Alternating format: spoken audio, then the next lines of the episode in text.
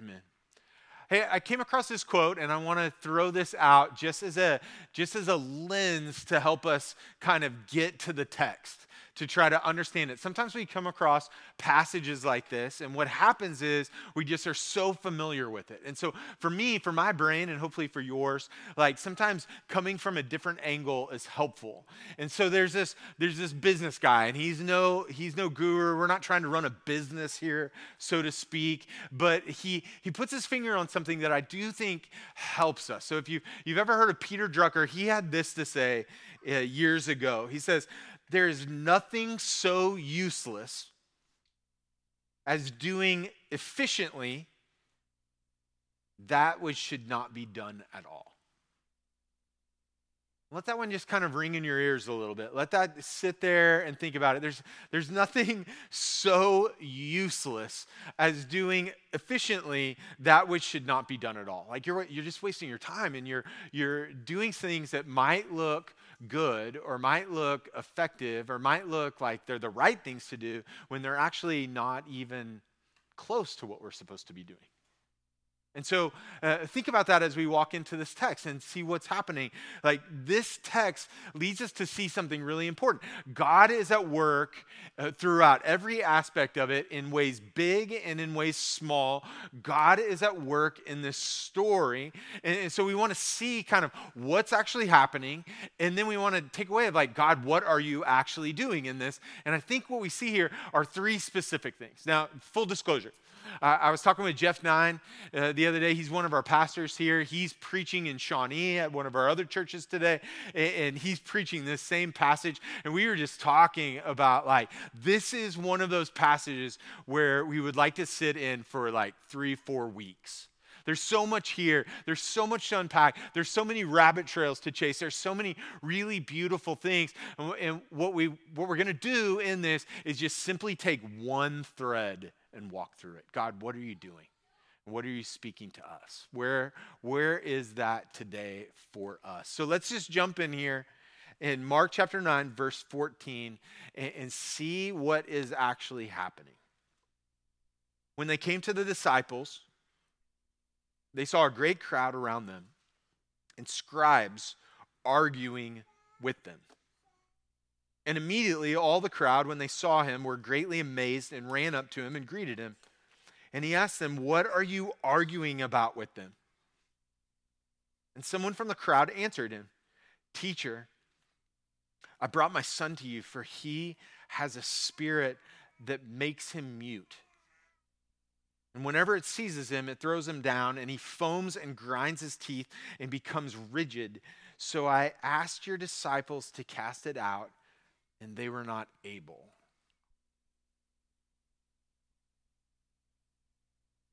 Before we before we jump to conclusions, before we get too deep into this, let's just start with like who is present in this. When, when we're trying to figure out what's happening, let's try to figure out first who's present in this story. And let's start here because it, it, it's full of pronouns right off the bat. And sometimes those pronouns change of who's there. And so it starts with they. And who's they? That's Jesus, James, John, and Peter, who last week, if you're here with us, were on this mountaintop in which they have the craziest experience in recorded history.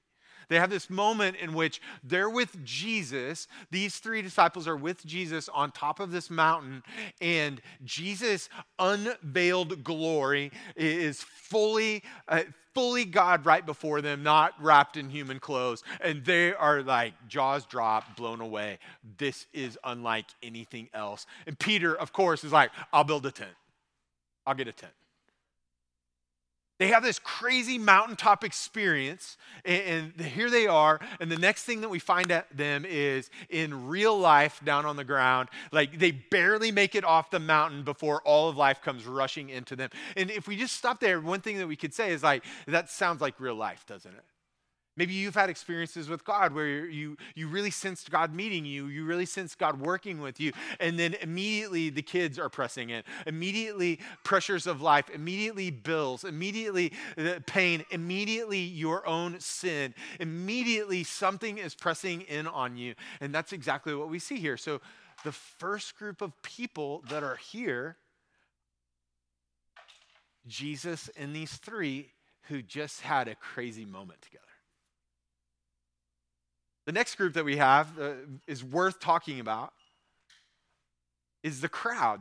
The crowd's name. There's always a crowd in Mark's stories. There's a crowd that is paying attention and, and they're around. And one of the things that it says about this crowd is that they, when they saw Jesus, they were amazed. They were amazed, which is helpful for us. It's really important for us to catch that. The crowd is the ones who are amazed. The disciples are like, yeah, that's Jesus. That's those three. The crowd is amazed. The followers of Jesus are like, yeah, that's them. We're going to continue our argument over here. Which leads us to our third group, right? Which is that we have the disciples and the teachers of the law. And what are they doing? They're arguing. It doesn't tell us what they're arguing about. It doesn't tell us exactly uh, what's going on and what's why. We, we could probably uh, speculate at some things, but at best, that's what it would be, is speculation. But what we know is just a few chapters earlier, Jesus warns these same disciples don't buy in, don't eat the leaven, don't take all of that. Don't get caught up in what the Pharisees and the religious leaders are into. Don't buy into that. And what do we have right here is that they're arguing arguing with the scribes and the people of the law. This is massive. This is a massive problem that we see right here, but these people are here. And, and, then there is one other group, so to speak, that we should name and kind of make sure that we're aware of, because very central to the story in the passage where we're at is a father and a son who are both in really terrible circumstances a particular father who is coming desperate to Jesus, and a son who is helpless and mute. And just stop for a second and think about what is happening. Like, it isn't just like, man, this is not a good situation for this boy. This is a boy that, by the circumstances of his condition, are removed from community. He can't communicate with people.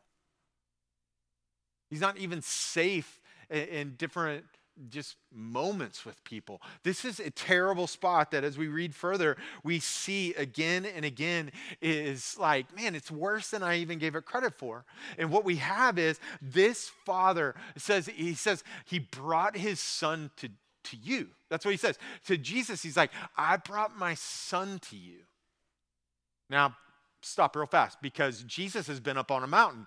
Who did he bring the son to? He brought the son to these other disciples who were there. He brought the son to them and they they couldn't cast out the demon. Jesus is on the mountain. He brings it to these disciples, eh, but he says, I brought him to you. Well, that's really important for us because these are the disciples. These are his followers sent to this area to love and serve and to extend his kingdom and to be the hands and feet of Jesus to these people. And yet, what we have is a man who's now questioning his faith.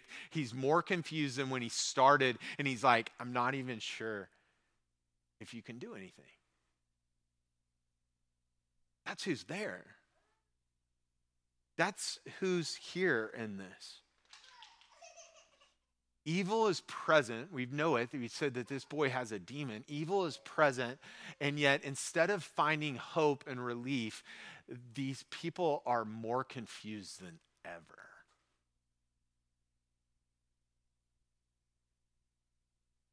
So when we say like what's happening, like we we need to just recognize like who's there kind of the circumstances around that, but also recognize in this that there are a lot of questions.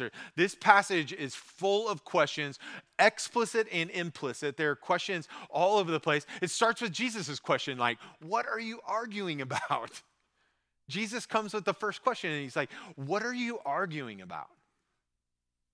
The, the passage ends with a question. The, they're in a quiet room, and the disciples kind of draw near to Jesus and they say, Hey, what was going on with that? Why could we not cast out this demon? And Jesus gives a really rather strange answer for us, as this is one of those rabbit trails that we would like to run down. He says, This kind, and like my ears perk up, this kind, that means there's multiple kinds. Like this kind. But he points, he puts his finger on something really important for us. He says, can only come out through prayer. Stop thinking about the demons for a second and think about what that says about the disciples. They were trying to do God's work through their own strength, through their own efforts, through their own planning, through their own, through their own best efforts. They were trying to do God's work, what He'd sent them to, by their own means. And what Jesus tells them is that, hey, th- this kind is only coming out through prayer. And we start to kind of see something really important. When we start asking, like, God, what are you doing in this? If you're working in ways big and small, what are the ways in which you're working? And the first thing that I would name for you is that God is working right here in this through failure. He's working right here through failure and the failure of these people. Read with me verse 19. And he answered them. He, Jesus, answered them, the crowd, specifically this father. And he says, Oh, faithless generation, how long? How long am I to be with you? How long am I to bear with you? Bring him to me. And these words are shocking. These words get your attention real quick because it appears that Jesus is putting dad on blast right here. And he's like, faithless generation to this dad. And that's not actually what's happening. This dad came for help. This dad came for relief from suffering. This dad came to Jesus, right?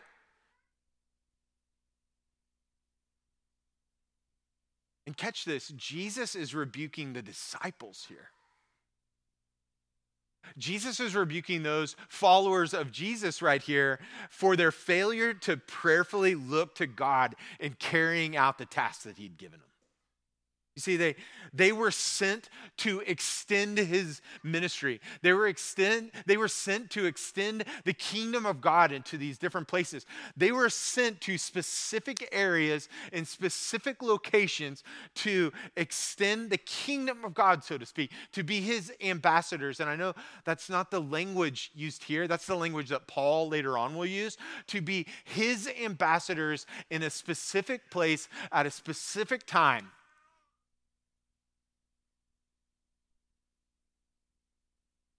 and they failed. They got caught up in all sorts of other arguments.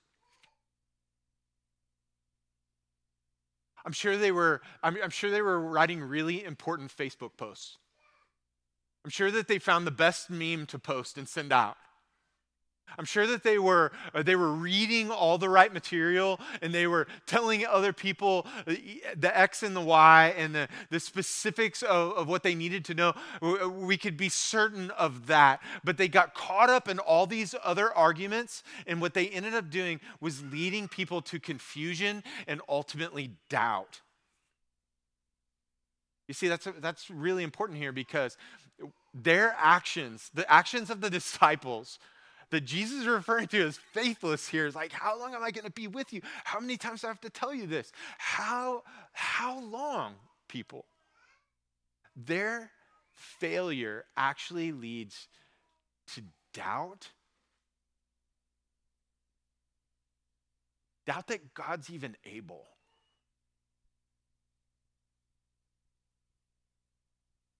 And I have to just think, like, that's not just true way back in Mark 9, that's true right here today. We, we live in a city eh, that has experienced a lot of people who claim the name of Jesus, a lot of places that claim the name of Jesus.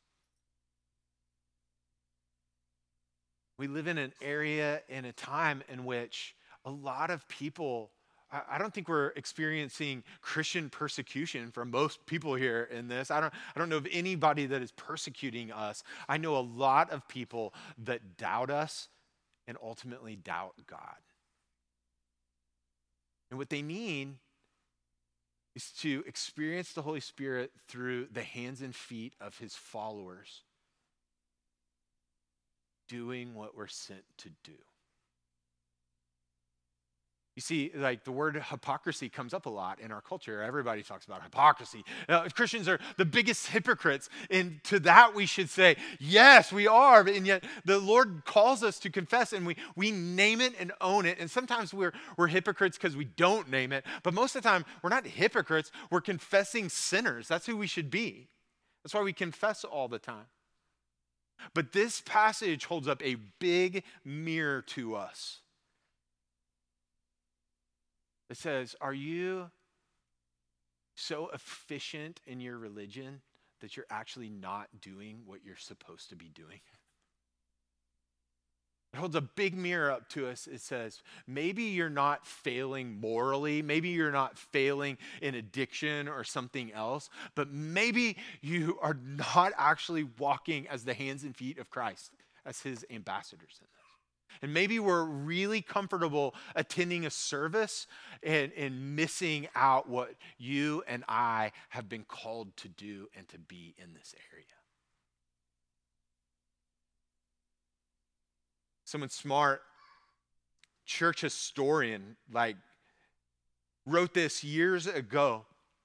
Richard Lovelace uh, said this. He said, Most congregations, most congregations of professing Christians today are saturated with a kind of dead goodness. Hear that, feel that for just a second. Dead goodness. An ethical respectability, which has its motivational roots in the flesh rather than in the illuminating and enlivening control of the Holy Spirit. You see, we can be busy doing religious things, Christiany things. Maybe your, your nightstand, your bookshelf is full of stuff. Maybe you know all the right websites to go to to, to post and to say things. Maybe, maybe you know where the funniest memes are to, to speak out about whatever cultural issue of the moment is. Uh, but my, my appeal to you is to say, in all of that, are we actually walking out what God has called us to do and to be? Or are they secondary things? Secondary things that are distracting, secondary things that lead to confusion, secondary things that, that actually wound and hurt. And, and notice Jesus's, Jesus's rebuke is shocking. But what comes next is equally like earthquake level in this. Jesus' response to the man is constantly one that gets our attention. And it, it doesn't stop here. Verse 20 says this They brought the boy to him. And when the spirit saw him, immediately it convulsed the boy. And he fell on the ground and rolled about, foaming at the mouth. And Jesus asked his father, another question, here it is How long has this been happening to him? And he said, from childhood. And it has often cast him into fire and into water to destroy him. Now, just pause right here and be a human being for just a second. Be a human being who gets this. This is a dad right here who has already come and brought his son, and it hasn't been working. And now he's pouring out his heart to say, like, this is my boy, and this has been happening this has been happening. I don't know what to do. I don't, I don't know what to do here. And it leads him to say, but if you can do anything, if you can do anything, have compassion. Have compassion on us and help us.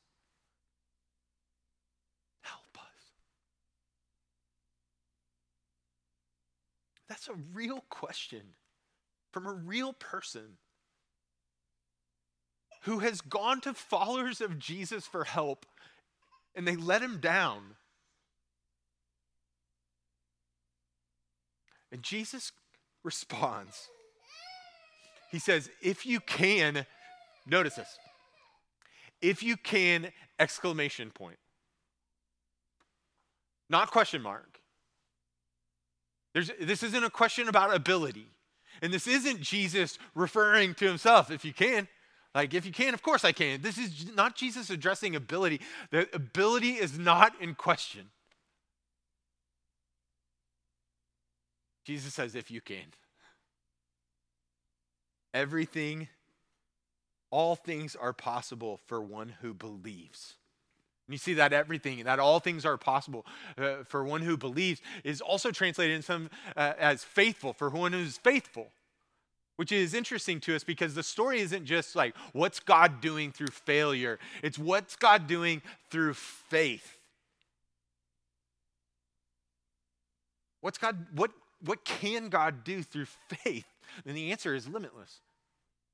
What is God doing through faith? That's central to this story, and that is central to our story. Why? Why is that so central? Because it's the same God, the same glorious, high and lifted up, holy one in full display. It's the same God who is right there revealed on that mountain who meets this man and meets us in the mess, in the madness, in the chaos, in the sin, in the brokenness. It's the same God at work.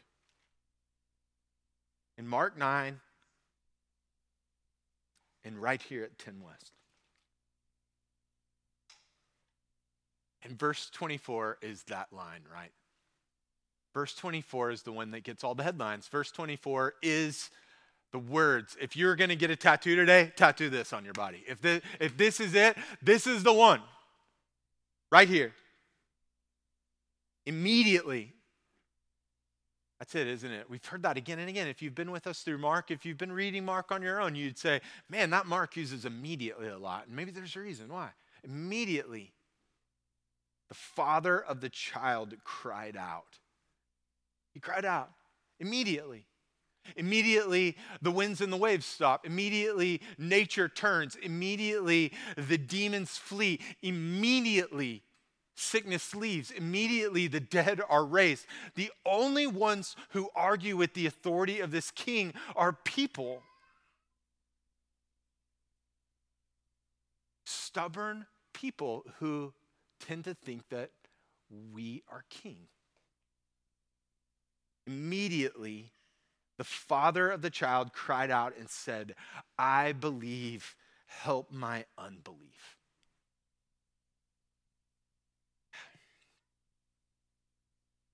Here is a father at his wits' end. Here's a father desperate. Here's a father with the most honest prayer that we have. And here's a father who is the example for us that the disciples should have been in this moment. Honestly saying, I believe and I'm a bag of paradoxes. I believe and I have all these areas where I struggle. I believe and I have all this crap in my life. It makes it hard. This confession of faith. This is this man putting everything in the hands of Jesus. This is man co- confessing his faith and, and yet also acknowledging his complete weakness. To man recognizing his limitations and his doubts. And so clearly, one of the takeaways that we have in this is that this, this healing is not dependent on this guy pulling up his bootstraps and just like, uh, I believe hard enough today. Maybe you grew up in an environment and where you you you're like, I believe I prayed the prayer, and on that day, in that spot, at that specific time, I really believed it. And I, hear me, I'm not trying to mock that in any way. I want to highlight the fact that it's all grace. It's God at work through imperfect faith like this that says, I do believe, Lord, help my unbelief. And so our stories, just like this stories, include failure. It includes imperfect faith, maybe faith, uh, uh, but there's something else present in this story and in our stories. It's faithfulness. And there's a, a certain amount which is the faithfulness of, uh, of followers of Jesus. But the real faithfulness is God who is faithful. It is God who is at work. It's God's faithfulness at, at work in our lives, in this man's life, in which beauty comes. Notice what happens in verse 25. When Jesus saw that a crowd came running together, he rebuked the unclean spirit, saying to it, You mute and deaf spirit, I command you, come out. Come out of him and never enter him again. Notice there's no negotiation. There's not like, hey, would you please come out? Get out of here. Get out of him before the crowd gets here. Uh, there's no, this isn't a negotiation. When the king speaks, it changes everything. It changes everything. I command you, come out of him and never enter him again. And after crying out and convulsing him terribly, it came out, and the boy was like a corpse. So that most of them said, He's dead. Here, here's the moment, right? And you can see it here's this moment in which, it, like, okay, the demon leaves, but thrashes about, smashes the kid, and, and everybody thinks he's dead. Probably dad thinks he's dead in this. And yet we know what's coming because we've already read it, and you know there's going to be a happy ending in this, right? There's a happy ending. And we know what's coming. Uh, but catch it afresh as a human being. This father full of doubt, says, I brought my boy to you, and you weren't able. Sees his son smashed right before him, who now looks dead, when all he asked for was compassion and mercy. In a confession that is as honest as can be, that I do believe, help my unbelief. And the next thing you get looks like trash.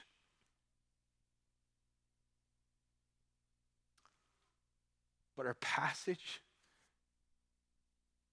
passage goes on, and verse 27 has these beautiful words that are just as much for him as it is for us. But Jesus. You see, you might be thrashing around you might feel like you're here thrashing about in all sorts of ways, like that you're being smashed by things, that you have people or circumstances or something spiritual in your life that is just throwing you about and you are continually taking a beating and, you feel like the one thrashed about, but Jesus.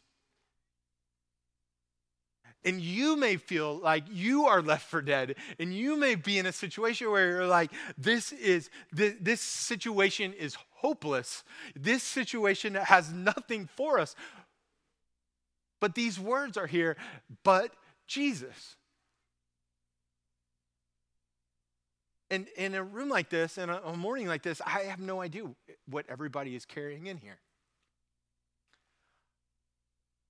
But Jesus is faithful. He is compassionate. He is merciful.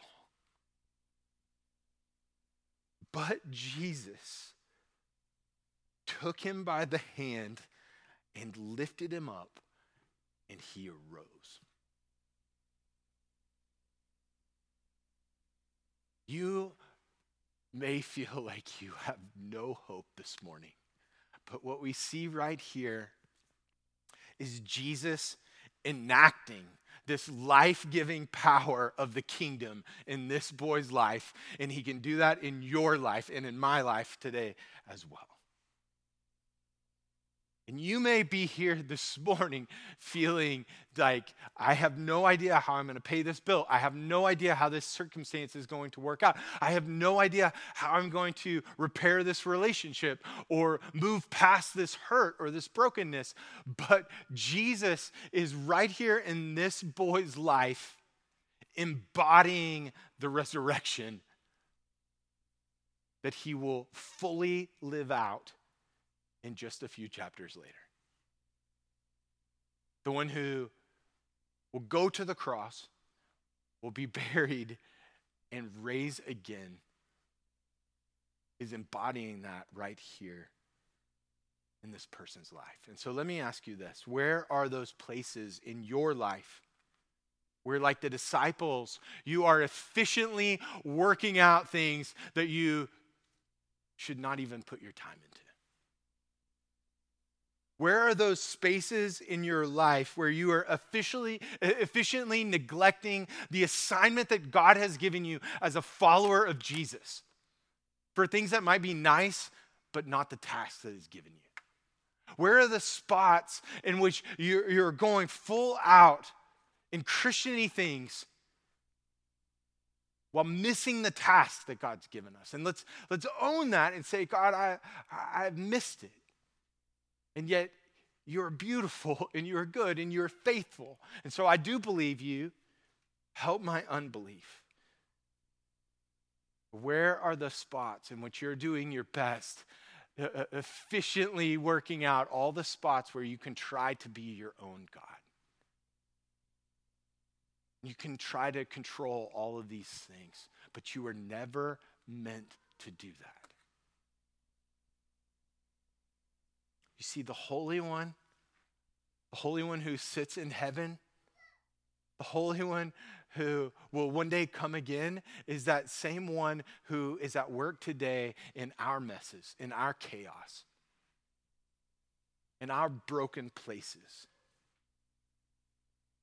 And it is because he lives, just like we sang, it is because he lives that we can face tomorrow. It is because he lives that we can immediately turn. We don't have to wait. We don't have to clean up our act. We can immediately turn and confess, just like this man, that I do believe God. Help my unbelief. Help my unbelief. What we see in this passage is God doing what only God can do bringing hope, bringing life, bringing peace bringing healing, bringing compassion and mercy in ways that only God can. And so, will you pray with me? Wherever those doubts are, wherever that place is, that you would cry out, But Jesus, I do believe you.